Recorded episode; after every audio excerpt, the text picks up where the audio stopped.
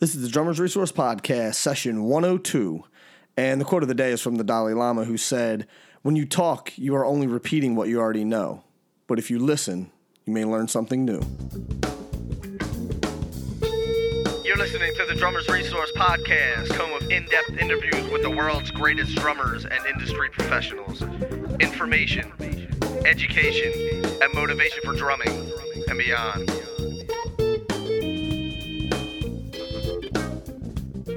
What's going on, everybody? Nick Ruffini here with another session of the Drummers Resource Podcast, and this session is brought to you by Drum Magazine.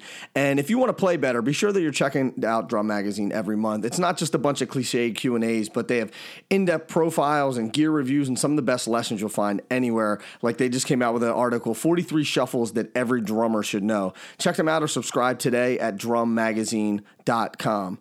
This session is also brought to you by Boso Bamboo Drumsticks, the world's first full line of bamboo drumsticks. Check them out at bosodrumsticks.com and use the promo code PODCAST and save 15% off your entire order. Also, one piece of business to take care of, just to let everybody know, I'm going to be closing the contest for the 100th session, the giveaway contest. And there's a bunch of gear from Boso, from Aquarian Drumheads, from Drum Magazine, from Drum Channel, Prologix Percussion, Percussive Arts Society. And if you want to enter to win some of these prizes, head over to drummersresource.com/100 and that's part of the 100th episode giveaway. And let's get into this interview. The interview I have today is Russ Lawton from the Trey Anastasio Band, and this is a really special interview for me because I've been listening to Fish and Trey Anastasio for years and years, so I'm very familiar with Russ's work because he's also a co-writer on some of the Trey stuff. So definitely really excited to have Russ on the show, and he actually sent me a message saying that he checks out the podcast, which is super cool, and I'm just glad to have him on the show. So let's get into it with Mr. Russ Lawton. Russ, what's happening, man? Thank you for doing this. I appreciate it. Hey, you're welcome. I'm pleasure to be here, man. I'm psyched. I have to say, man, you're maybe like the fourth or fifth drummer that has reached out, and just to say, or fourth or fifth well-known drummer to just reach out and say, hey, man, I like your podcast, and not asked to get interviewed or not asked, it was totally just you saying that you dug the podcast. So I really just want to say that I appreciate that, man. Sincerely, it's a labor of love, and to have people of your stature to say that they enjoy the podcast means a lot to me. So thank you. Oh, you're welcome, man. I really, seriously, I really enjoy them, and I do a lot of driving or traveling. So it's been really, I'm trying to catch up because jump onto these a little late for some reason. And so I got a lot more to go. So I'm trying. Yeah, man, we're almost at 100. So. It's like the Netflix, what do they call it when you do like you binge? When it's in the queue. Yeah, yeah. I'm doing the podcast of the Drummers Resource Binge. That's what I like to hear it. And it's funny. A lot of people tell me that they listen to it, when they're on the road. And like I know Chris from OAR is like, I don't miss an episode. He's like, because I'm on the road so much, I listen to them all. So I appreciate it. Yeah, no, it's great. It's really wonderful. I've been telling all my students and friends, have you checked these out, man? And I just feel like, for me, I'm like, man, I just get to hang out and talk to all these drummers all the time, and I can't believe that other people want to listen to it too, which is cool. Yeah. But it's very interesting. Oh, I love this stuff. I read a lot of like autobiographies of people, like musicians and all. It's always stuff is so interesting. Awesome. Yeah, I actually just got back from Drum Channel, and they gave me a bunch of DVDs to watch. A bunch of Drum Channel DVDs. I was like, oh man, I'm gonna be inside of these things for a little while. I was just watching the Zigaboo one last night, which is great. I don't know if you've seen that one yet. Yeah, I have that one. Oh, it's so good with him and James Gadsden and Jonathan Moffett and Don Labarge. Such a good DVD. Yeah. I think that's the one I have. I have one. Yeah. I met him, man. He was at my gig in Oakland a couple of years ago. I was like, yeah, Zig's out there. I'm like, oh. Does he want to play? And I'll just sit out and watch. I know, right. The crew likes to do that to me sometime, man. Yeah, Stuart Copeland's out there. You're nervous? I'm like, what? At some point, you're just like, at least I know these songs really well, Right. I'll just play my parts and be done with it. Yeah, and that's all you can do, really. I mean, you don't want to show off or anything. Right. Well, as you know, from listening to some of the podcasts, I always like to get the history of the drummer that I have on. So I always like to hear how you got into drumming, because everybody's story is different. Some people grew up in music. Some people, it just fell into it somehow. So what's your story? How did you get into playing? Well, I grew up in this little city, New Bedford, Mass, and it's a pretty big drum corps scene. So I told the story before. I just said in an interview, I'm half Portuguese, and the Portuguese feast they have every year, they had this parade coming down the street, and the drums, get the drum line coming down, and I'm like, 8 years old, and I'm getting this big lump in my throat. I'm like, what's going on right now? And it's like really moving me, and I don't know how to, like this is just amazing, but what is this, So it was like I got kind of through, and my cousin played in the drum corps, so I started hanging around the rehearsal hall there near my house, and they asked me to play, and I had my drumstick, so I was like this little kid, and they show me play a paradiddle, kid, and I'm like, oh, what's that, Right. So I kind of started with that, and really did the whole drum and bugle corps. It wasn't marching band; it was like drum and bugle corps. That was the whole thing, and go out and do competitions on the weekends and stuff. And I started with that, and then once I got a drum set, it was kind of all over. I started getting to more rock than the drum corps stuff. And then, so now, did you take a lot of the stuff that you were learning in drum corps and start to apply it to the drum? Because I know some people have a hard time transitioning from whether it's drum corps, drum and bugle corps, marching band, and applying that onto the drum set.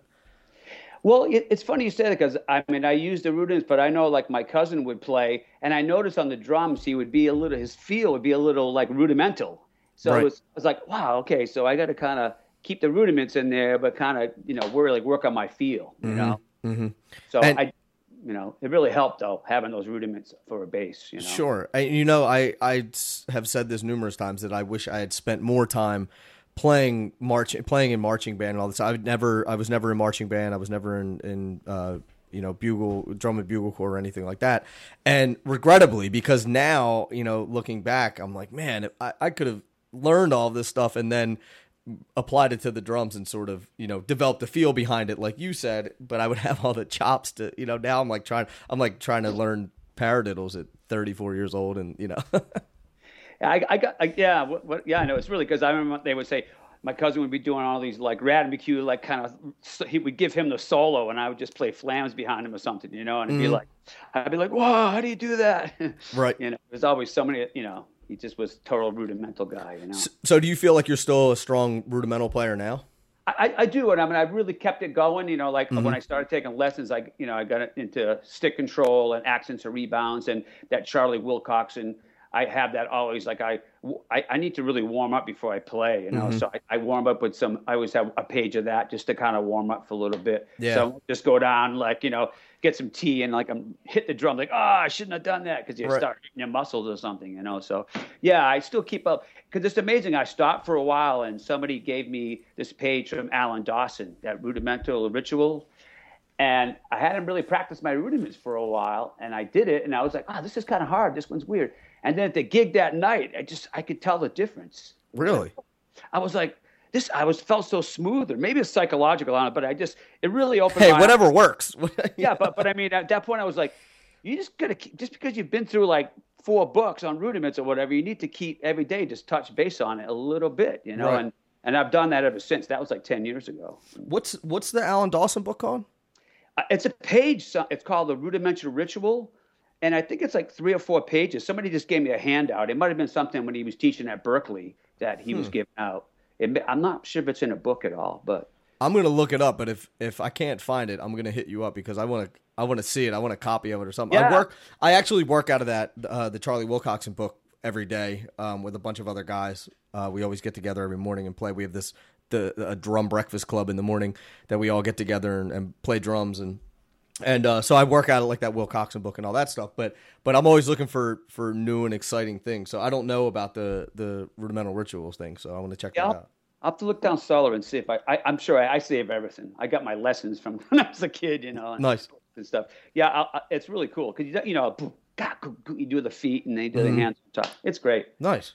So speaking, you had mentioned lessons from when you were a kid. So after you were doing the drum and bugle stuff, going from there, did you seek out professional instruction for the drum kit or? No, actually, oddly enough, I didn't. I just sort of did it on my own. And it wasn't until I was probably like 18 and 19 that I really decided I really wanted to like pursue this to the next level. Mm-hmm. And I was around other musicians that had a few years older than me that went to Hart Conservatory or whatever, and they came back and they were definitely kicking my butt. Mm-hmm. It was like I went to high school on Cape Cod, so it was a little insular scene. It wasn't like a lot, you know, tons of musicians. So your friends come back and then, you know, they're like really learning and playing, you know, being on a bigger scene, you know. Right. Even, you know, so that's when I started taking lessons then. But I played every day, and I just played what I wanted to play. Had, you know, and come up, run home from school and play my drums, you know. Right, right, right. So who'd you study with? I studied with this guy Gene Roma. He's from Berkeley, and then he went on his own, and he did a lot of Broadway stuff. He's retired now. He's in his 70s. So I just got in touch with through Facebook. That's what's cool about Facebook. It is cool. Sometimes it's cool, sometimes it's not, but a lot of times it's cool. Yeah, that's what I mean. But he plays like this gig near my parents' house, and I like, you know, I want to go back and surprise him. Check him out, because he really helped me a lot. You know, he put you on that next level. You know. Mm-hmm. It's you know, a lot of unanswered questions you have when you're just a self-taught drummer, you know. Sure, sure. So let's talk about it a little bit, because I always love to give the listeners a little bit more in-depth knowledge about practicing and how you can really maximize practice, because I think, you know, a lot of people have problems practicing or never. The most common question I get is, what do I practice? How should I practice? How much time should I practice a day? So let's talk a little bit about your practice routine, maybe then and also now, some things that you think are key to work on. Yeah, well, back then, and when I was single and, you know, hanging out, I was practicing a lot more. Right. I had less. I was blowing off the dishes, and, you know, like less responsibility. But now I try to balance, and then now it's, you know, whatever. It's business too. You got to keep your business together. And, but, you know. Now it just, back then I just practiced everything. Then, you know, whatever my teacher was giving me, or again too, and then whatever, once I was in bands, whatever band I was in. So my best balance back then, or it was, you know, you practice a couple hours. I was every day, and then I would rehearse with my band that night, or I had a gig. So I had the required, like every day, at least a couple hours before the gig, I'd have to practice. You know? Right, right, right. And then especially if you're working on the stuff during the day and then you're rehearsing at night, you sort of let, you know, sort of works itself into your playing musically, rather than you just trying it out on a gig and, hey, maybe hopefully maybe this works, maybe this doesn't work. Yeah, no, that doesn't work. It gets you fired. No. Yes, it does. Your friends hate you. They call you out. Like, I've been in a lot of bands, and we call each other out. Like, what's going on, man? Right. Well, it's, you know, it's, I think it's good for people to know that, you know, there's, if you're learning this. I'm not a big fan of like learning licks, but if you're learning these new licks, then just pulling them out just to fit them into the song is completely unmusical, and it's not going to fit with the song. And like you said, it's going to get you fired, or it's not going to win you any friends. Yeah, yeah, you know, exactly. And just, but that's part for me of being a mature musician. Like I play with this. I was in this amazing West African band called Zebra for a long time, and as I got comfortable with the music. I remember the percussionist, it was his band, and he pulled me aside one night. You know, as I was like 22 at the time, as I got comfortable with the music, I started overplaying, just naturally what you do at that age. And we had the accent, and it goes, my brother, man, I like when you play simple, man, in the beginning. And it shocked me, because I loved the band so much, and I was realizing, I'm overplaying, man. I'm going to get booted off this gig. Yeah. And I don't want to, because I love this band. And it was a wake-up call. Sure. Know? Now, do you think that maturity, or that type of playing, can you learn that, or is it just something that happens naturally? Like, or let me rephrase that. Do you think you can study that sort of thing, or that's just something that happens after you get yelled at enough times on the bandstand, or, you know, or it just mature over the years? I think you mature, and I think you're just happy with not always trying to prove the lick that you like, you know, some, you know, thing. But and I think by listening to, and now it's so easy to record all the time, you know? Right. So I remember times we would do like these radio shows, and like everything would be so fast, and we'd be like, whoa. You know, it's like, okay, we better think about these tempos a little bit, you know? So you learn. I think by recording and stuff, and really helps too. But I think you can learn it, and if somebody's telling you too. Like that, in that case, this band was like really important to me. And I just, you don't realize sometimes, you're just a kid. You know? Sure. Off, you know? So who were some of the influences that you had when you were younger? Well, you know, I grew up in a time, obviously, when it was all the greats, you know, of the rock era, you know. Right. I saw the Beatles and Ed Sullivan, you know, when I was a kid, you know. But then, you know, Hendrix came along, totally freaked me out, you know. That, and then with John Bonham, came, you know, with Zeppelin. I remember I was at this little gig when I moved to Cape Cod, and the band kept talking about Led Zeppelin. I'm like, who's Led Zeppelin? Then I went out and bought an album. The next day I'm like, oh, Led Zeppelin, you know. But just Bonham and just, you know, all those guys. I remember being on the bus as a kid and hearing White Room with Ginger Baker, freaking out over that groove. Just like, what is this? You know, I was just primed for that whole era. And I've kept going after that, but that was my base of what I was listening to, you know. Pretty great drummers, you know. What's that?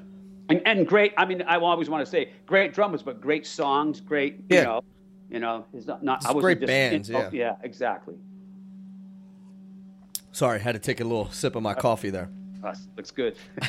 I was doing an interview one time, and somebody was like, "I like that you're drinking a Guinness at 10 a.m." I was like, "No, man, that's coffee. Come on." I said, "What's wrong with you?"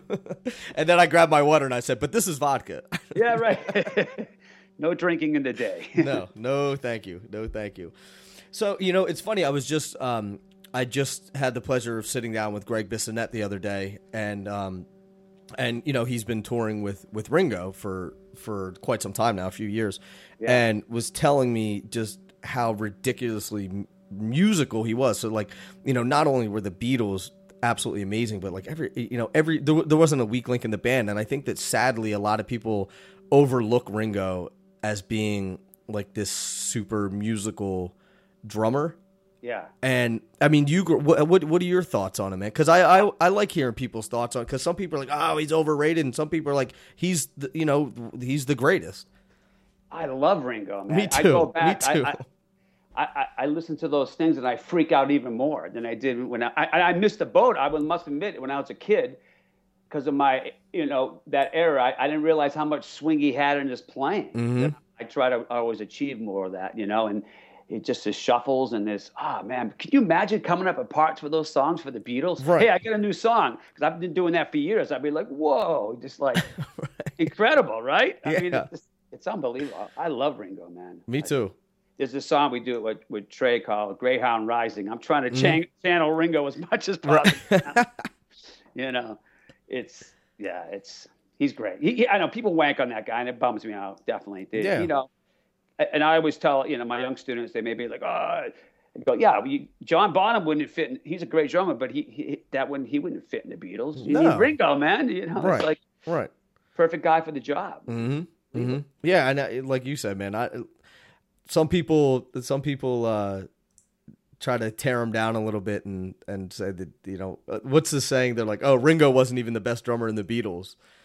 Yeah. You know, and I'm like, come on, man. I agree with you. I do agree. So we're on the same page with that. Yeah. Especially and talking to Greg Bissonette about it, saying like, you know, he's the most musical drummer I've ever seen or heard, and he's like, and I get to watch him up close every single night. Yeah. You know, it's just amazing. Yeah, Greg, I remember I just read that. I think he was in Modern Drummer of Greg, and he was talking about the end of the article, playing with Ringo. He says the hardest thing is like getting those tempos every night and getting those songs correct. And like, yeah, man, that's been my job all these years. People, you're not going to get drummers like flash credit, but it's hard, man. Yeah. I achieve in that mom tour with Trey, man, to get those tempos locked every night in that thing, man. Buttoned down good, you know? Yep. You know, and it's not a challenge. You know, like I remember watching a video with Steve Jordan, him saying that, you know, playing simplistically and playing a deep pocket is not stupidity, and it's not easy, you know. And he's like, you can try it. Go try it. And he makes that face. He's like, just get in there and just let that beat just sit there. And he was like, you try it sometime and see how easy it is, you know. I love that. I share that with the bass player from Aaron from Pork Turner. We talk about that section of that video. Yeah. see if you can do that. Yeah. And it's true. That. Like that's why, you know, Counting Crows' first record, the August and Everything After with Steve Bowman on drums, is like one of my favorite records of all time. And people are like, really? That's one of your friends? And I'm like, man, go listen to that record and listen to Steve play from beginning to end. And there's nothing crazy. There's nothing flashy, but it's so musical. And every single thing that he plays fits. And it's perfect. Even the fills, you know, just like he does like these real slow, like flam fills around the toms. It's just like bloom, bloom, bloom.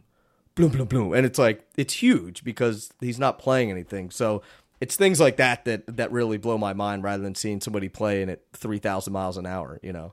Yeah, and if you get it within bands that you're writing songs and you're like struggling to find a cool part, and when you finally find it, it's like, wow, you know, it's the magic. Right. Magic there, you know. Not, I mean, sometimes it comes easy. I do a fair amount of recording with other people, and they send me the little demo so I can come in prepared. Mm-hmm. And I'm like, where is that little? And you find that little sweet spot. That's it. Or you have 2 or 3 different options for that, but you find their groove, and it's pretty. Pretty amazing. Lightning in a bottle, man, once you get it. Yeah, exactly. It's fun as hell. And you don't have to wonder whether you got it.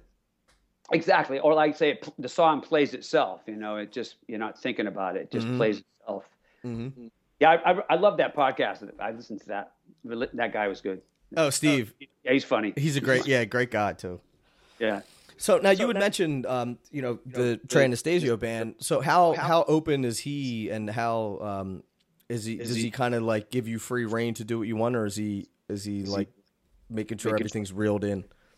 You know, it's song to song, but what we've been doing the last couple records, I'll go to New York and play just him and I, or maybe like another guy, right? And we get the grooves down for the song that way. So when the rest of the band comes up, we already established a foundation, and we've been pretty successful with that. Nice, so that gives me an option to come and win my grooves or whatever, or within the songs, you know. We'll try different things and record them, and I remember last time we did it, the last record, we didn't have that. It was like, okay, this guy's gonna be done by 1 o'clock, and it was like 9 a.m. and we did 15 songs. I remember I was driving back down up the highway like, what the hell just happened?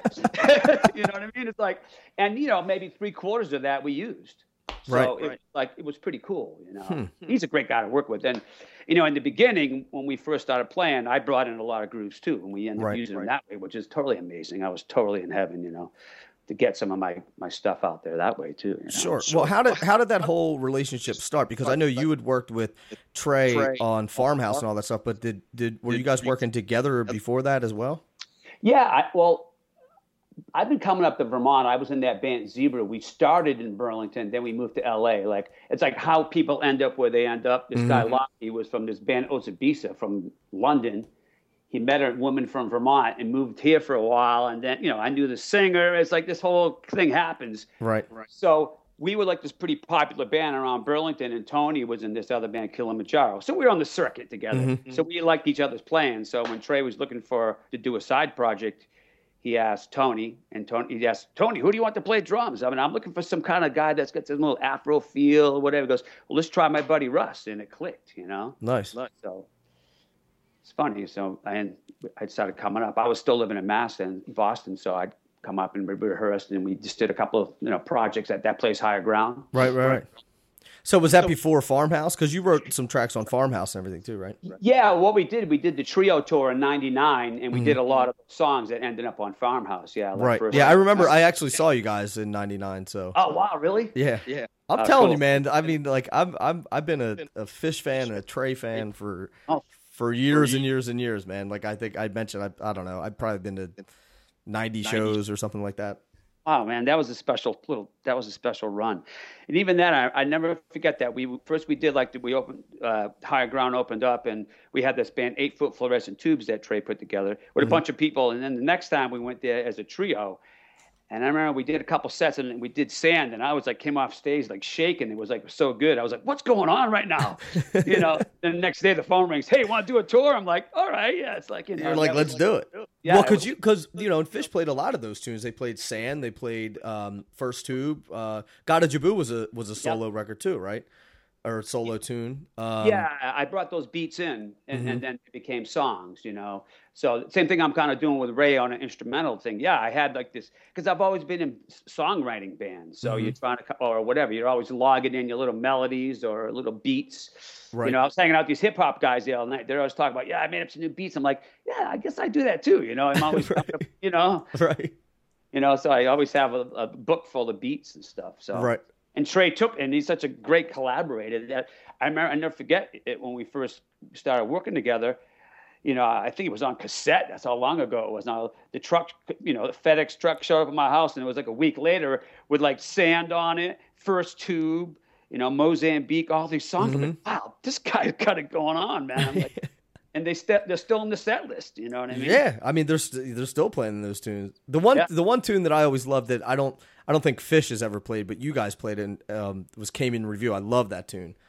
Yeah, I love that song. Such a good tune, man. So did you co-write that as well, or just play? No, that one he already had written, and then you just kind of find a groove for it. And that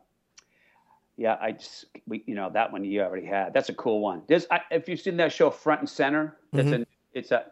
That's on that one. But yeah, that song stayed in the list. I love playing that tune. It's great. Plays itself. Yeah, great tune. So what do you suggest for the listeners if they want to get into writing? Because it's hard for us, for drummers, you know, to get into the writing side of things, because I think a lot of people are like, well, I don't play a melodic instrument. I don't play piano or guitar or bass or something like that, but I really want to write tunes. But you're doing it, and you're doing it successfully. So what's your pieces of advice for people that want to do that? Well, I don't know. I've always plunked on the guitar. For the amount of years I've been playing, I should be better at it. But I mean, I've always had melodies in my head too. I mean, so I'm always singing. And when I got in that band Zebra, I would just see how this guy was writing, and being around the creative process more really helped too. Right. You know? And I just started, I got so much inspiration from that I just started writing songs, you know, and then just try to do it every day. You know? Mm-hmm. So what are you writing on? Are you writing on piano or guitar? On guitar mainly. And then now, cause I'm working with Ray, I'm writing like beats, and now I'm even writing like three sections, you know, verse, chorus, and a bridge, or something, even that, doing three, you know, instead of, hey, I got this beat. Now it's like, hey, I got a B section for it too, or whatever. And right.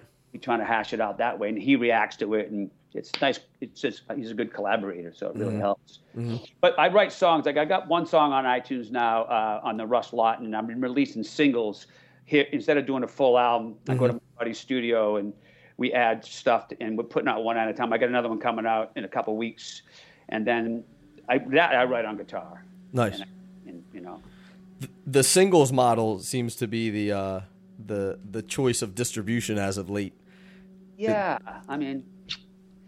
it seems to be. You know, whatever. I'm doing a full album with Ray. Mm-hmm. We just got Rope-A-Dope's picked up our new record, so it's going to be on Rope-A-Dope probably in the fall. Oh, great. And then, so that's a full album. And this is, you know, it's like a sideline for me. I write, but if I was super, super prolific, I would be out front in some band or something. But you know, I really like being a drummer. Right.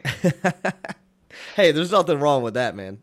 No, I love it. It's funny because I did have a little project back near Boston that we would get together with my buddy, like the bass player from our band would play guitar, and I would play guitar, and we, friend of ours was the drummer, and after a while we're looking back like, hey, I want to be playing this song on the drums. I had a friend of mine, we started a band together years ago, but when we first met, he came over and he goes, oh yeah, you know, we were auditioning him as a guitar player, and he came over and he played, and he played well, but it was like, maybe we're looking for something different. And he said, well, I also play piano as well. And I said, oh, well, you should bring your piano over. So he comes over, he brings a Hammond B3 over with a Leslie, and he is killing. I said, don't ever bring your guitar over again. I said, I was like, that's all you're going to play. And you know what? Since then, he hasn't played guitar at all. He's just been like every band that he's in, you know, he's been touring and he actually plays on and off with Chubby Checker and a couple of different people, but all on keys now. I'm like, you're welcome, man. I steered your career in the right direction. That's great, man. Yeah, the B3. I don't know if you know the Soule Monde band that I play with Ray Paczkowski. He plays Hammond and clav and the Wurlitzer. Nice. Wurlitzer. And I've always loved the B3, and that was always been my vision, to be like, have like this thing. We're doing it now. It's pretty cool. Not my vision of this band, but just to play with a B3 player. Sure. I play with a guy in Boston, and it's just amazing. It's just. So are you using a bass player, or is he playing bass? He plays left-hand bass. Nice. Yeah. We got one album on iTunes now, but and Spotify and stuff, but yeah, he's a killer player. He's just been knocking me out in this new record. What he's coming up with is just really so musical and just not chop or rant. You know, it's just his own. Right. It's so great. Right. I've been fortunate enough. I grew up with the DeFrancesco family, so like Joey DeFrancesco and John. I cut a record with Johnny DeFrancesco, Joey's brother, and used to watch Joey and Johnny and their dad, Papa DeFrancesco, Papa John DeFrancesco play like in my hometown. And I never realized how fortunate I was until the place closed down and everyone moved and, you know, then they weren't around anymore. But I was like, man, I used to get to go watch these cats play all the time, like every Friday night at this club. Wow. And who, like, random people, like Joe Pesci was there one night playing harmonica. And so it was crazy, but didn't realize how good we had it until, you know, until they left. And I wish I could go back there now and just watch them every week. Yeah, there's those places that I lived up in Woodstock, New York for like 1 year before I got in Zebra, and there was a place, the Joyous Lake. And I saw so much music in that 1 year and I've ever had in my life. It's like, I remember that was like the big, you know, light bulb goes off. I went in there, I'm like, wait a minute, that's Steve Gadd on the drums. And he's playing with that band Stuff. Oh. I'm like, wait a minute.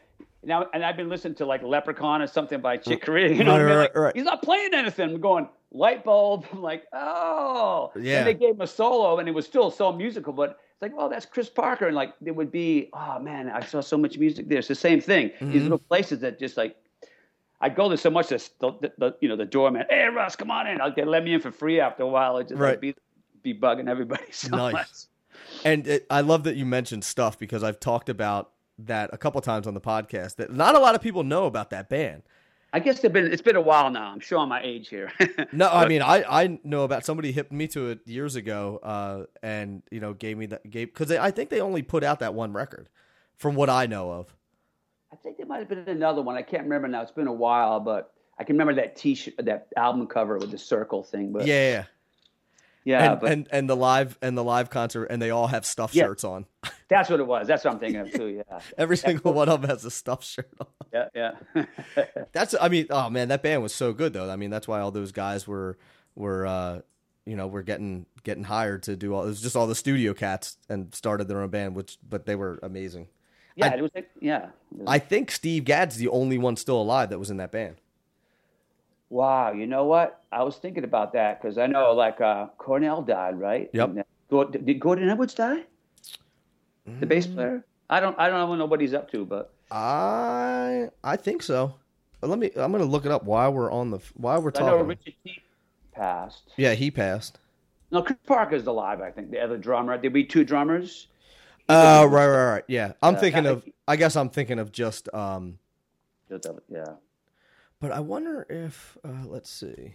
And the other guitar player, too, and I can't think of his name. I remember hitching, my car broke down in Woodstock, and he went by, that guitar player. I was laughing. Did he pick you up? No, he didn't, actually. It's Cornell, and I can't think of the other guy. He was more of a jazz player. Yeah, I forget his name, too. So there was Cornell Dupree, who passed away. Eric Gale, yes. Eric, he's dead, too. Why, he died, too? Wow. Yeah, so, like... Man. That's a shame, man. I mean, and I think that all of those guys died, you know, prematurely too. Yeah, wow. You know? Yeah, Eric Errol died in '94. Really? Yeah. Wow, that's a while ago, man. Yeah I get that. I Gordon Edwards too. Jesus. Actually, I didn't see. You know what? I didn't see if Gordon Edwards passed or not, but I hope not. And if that's, you know, if anything, with all these podcasts. Take care of yourself. Yeah. People are getting older, man, and you're seeing that people are I mean, sometimes it's unfortunate. Mm-hmm. You know, I've lost friends because of cancer or whatever, and it's not their fault. But, man, it's like, take care of yourself, man. I actually have a podcast coming out with a guy that I interviewed. He's a personal trainer, and he trains all these CEOs and all these like really highfalutin people. But I wanted to have him on because. You know, we're always on the road, and we eat like crap, and we're in bars, and you know, a lot of us don't take care of ourselves and everything. I was like, man, I want to spread a little bit of that too, about taking care of yourself, mind, body, you know, soul, all that stuff. You gotta have all that happening so you can be healthy and just you know, keep yourself good to make some good music. It really makes a difference, and I've been pretty strict eater for a long time. And mm-hmm. And I learned the hard way when I was younger, because I'd be out on the road and then drinking and not eating good. And like, I've got strep throat, man, really bad one time. And it just really kicked my butt. It was like, whoa, I couldn't even play. Yikes. Staying up late. And, you know, you really learn, you know, it makes a big difference. Even now with the internet, it's so easy to look for like good places to eat on the road. You know, mm-hmm. You could find it. Years ago, it was a mystery or something. You know, right. I should travel with this little book called The Tofu Toll Booth. Oh, really? I get my little book out. All right, I'm in Nashville. Oh, plenty of places. You know, certain places I have it. You know, New York City. It's like amazing. There's vegan places everywhere. You know. Yeah. You can. Every corner, there's one. Yeah, it's easy. So, speaking of being on the road, what are your touring plans for the future? Do you have anything on the books now? Right now, Ray and I got some festivals this summer with Soule Monde, and I know Trey's in the getting ready for that Grateful Dead thing. So we'll probably do something after Fish gets done, most likely. We usually get like last year we were really busy, but this year I think I'm hoping we'll do something in the fall, maybe or something. You know, nice. As things, you know, as time develops here, we get the schedule or something. But because we have a new album coming out too, which I think they'll probably release it in the fall or something. Okay. You know, I haven't heard officially, but it's, they're releasing two songs from it for Record Day. Oh, cool! Bounce and the song Never, which sounds really cool. Awesome, man. Yeah, and I'll, you know, all the stuff, anything that you're coming out with, man, definitely let me know, and I'll spread the word with the Drummers Resource community too, so everybody knows what you guys got going on, man, because I know it's going to be good. So, thanks. Yeah, the Soule Monde, I think we're going to release that in the fall sometime. We're figuring out, like, we just, you know, since we got on that Rope-A-Dope label, which has a lot of kind of the same style of music we do, so we're really excited about it. You know? So the label's out in New York, right? Rope-A-Dope. Yeah. Okay, because the clothing line is like from my hometown, like right down the street from my house. And I guess like there was a clothing line and a record label, and they sort of merged together. Yeah, that's part of the deal. They sell you merch online for stuff. So it's a smart idea. It's you know how the business is so weird right now. It's like when we were like we got approached. It's like I'm the last record deal I negotiated with my band. It was like you know, like thousands of dollars later with your lawyer. I'm like I broke out in hives. I'm like not this again. And I was excited, but it was like oh my god. But it's a lot different, you know. Yeah, it's great. It's a cool label. They got like Snarky Puppies on that label, really well, and those guys are amazing and stuff. But yeah, we'll see what happens, you know. Awesome, man. We're very excited. We feel very honored to be asked, you know. I'm excited for you, man. And that, like you said, it is a great label. They're a good group of guys and everything. So yeah, that's cool. That's awesome. So now we've talked about all the things that you've done in the past and all the successes that you have, but I always like to talk about some failure as well. And because that's part of this whole journey. You're not going to get every gig. You're not going to win every Grammy award. You're not going to, you know, you're not always going to get hired, and you might get fired and all that stuff. So what's your advice on, or tell me a failure that you've had and how you overcame it, and some advice that you have for the listeners of how they too can overcome some sort of failure that they may have had. Well, God, you know, I think the first thing that comes to mind, being a younger musician, you're practicing all the time, and maybe, like again, too, you're just thinking about licks or whatever, and maybe your time is, you're not aware of the feel as much. It's much more an awareness of that, too. Years ago, you know, you get some book, and there's no CD with it or anything, so you're just kind of playing. And you just kind of like, for me, I know I was practicing too much and not playing enough with people. You know, I got insular for a while, and it really took me a while to get back into that thing. Or somebody saying, I remember one time I was in that band Zebra, and the singer was like, "Russ, do you know you rush your fills?" And I'm like, "Oh my god," you know. And it's like, you know. And back then, now you can plug in your Vic Firth headphones with your in the metronome in your phone, and you got a good metronome. Back then, it was harder, you know. You had to, but you didn't just have a nice click track in your computer, you know. So for me, it was like really working on my time and buttoning that stuff up, or like even listening to counting off songs too fast or whatever, just being aware of all that stuff. And that was the one that I work on my time all the time now too. Right. Really be aware, that time awareness thing is so important. And that's what I've always gotten hired for. I don't know about you, but yeah, me too. I don't get hired for flash, you know. No, I like it when people say, "Could you play a little bit more on this song?" I'd rather them say that than say, "Could you play a little bit less?" Exactly. That happened to be one time, and that was it, man. I learned my lesson. Yeah, you don't, you know, that only happens once or twice. You don't have to be told too many times for somebody to say, "Hey, man, stop playing," or you know, calm down back there, or whatever you're, you know, whatever they're going to tell you. I've gotten screamed at before, and like, hey man, what are you doing? You sound like shit. You know what? Stop playing. Right. What's that? The John Coltrane, Miles Davis story about Coltrane was playing with Miles Davis, and he said he was just playing. And Miles just kind of came up to him. It was, you know, after the solo, and was like, hey man, he was like, you got to stop playing so many notes. Like, you got to calm. He's like, I'm sorry, man. I get excited and I start playing. I just can't stop. And he's like, well, try taking the horn out of your mouth. Yeah, I've heard that now. Oh, man, I love those stories. I love that guy.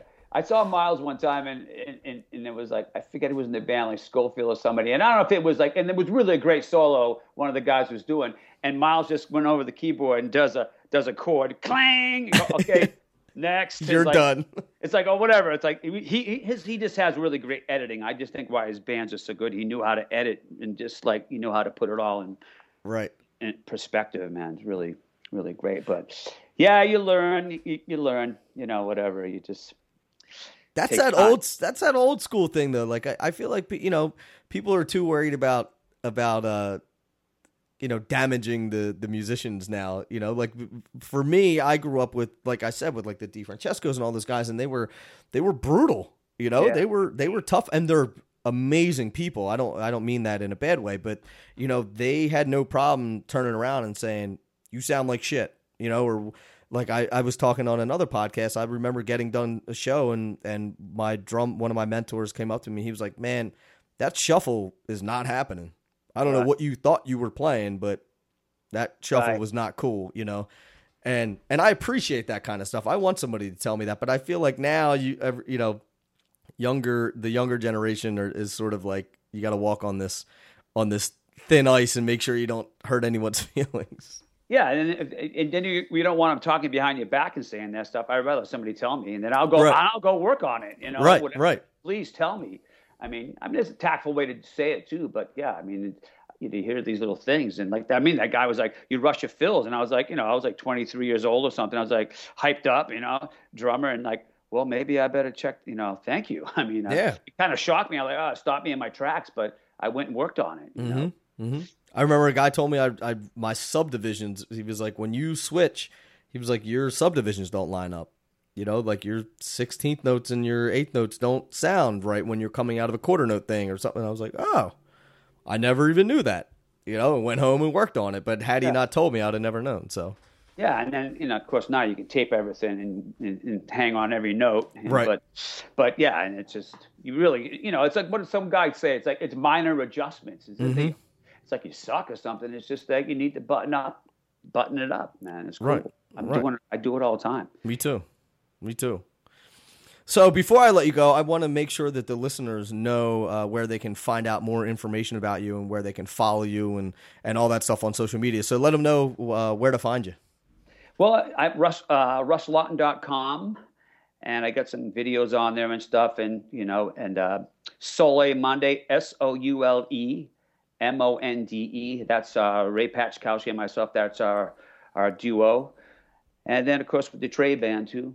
And cool. Then, yeah, man, I'm around. I teach. I do the Skype lessons and play around New York. We'll be out there playing a lot this year, Ray and I. So you do teach Skype lessons? So. I do. Yeah. Okay. Cool. I enjoy teaching. I teach at a college here. You know, when I'm home, and yeah, I enjoy it very much. You learn a lot, man. You do. Great. Well, awesome. So I suggest anybody who wants to check out Russ's website, RussLawton.com, and, you know, check out when he's on the road. Go see him. He's a fantastic player and a hell of a nice guy. So definitely go out and check him out. And, Russ, thank you so much for being part of the podcast, man. I really do appreciate it. I'm glad that we got this hooked up. Yeah, thank you so much. It really means a lot to me, man. It's my pleasure. It's all about the drumming, man, and French too, man. Absolutely, man. And hopefully next time you're in town, we'll get to hook up while you're here. That'd be great. I would enjoy that. Awesome, man. Well, again, thank you so very much, and much success in the future, man. You too. All right. Take care. Bye. So there you have it, Mr. Russ Lawton. Be sure to check him out at RussLawton.com. Check me out on Facebook, facebook.com/drummersresource, on Instagram at drummersresource, and on Twitter at drummersrsource. And also, if you want to sign up for that 100th episode giveaway, be sure to do that at drummersresource.com/100. Until the next podcast, keep drumming. Thank you so much for listening, and I'll be talking to you soon. Peace.